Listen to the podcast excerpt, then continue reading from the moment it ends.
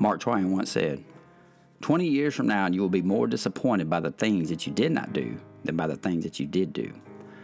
I believe this quote applies to all of us. How oftentimes do we find ourselves focusing on the things that don't really matter? It is so easy to get caught up with just being busy. I believe we should remind ourselves every day that following Jesus and His truth is more valuable than anything else that you could possibly have going on.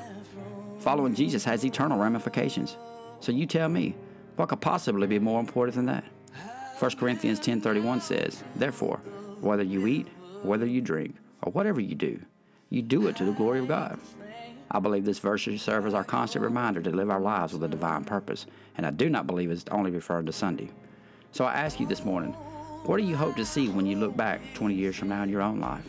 Personally, I want to be able to look back 20 years from today and know, without a shadow of a doubt, that I've done all I could do in telling the world about Jesus.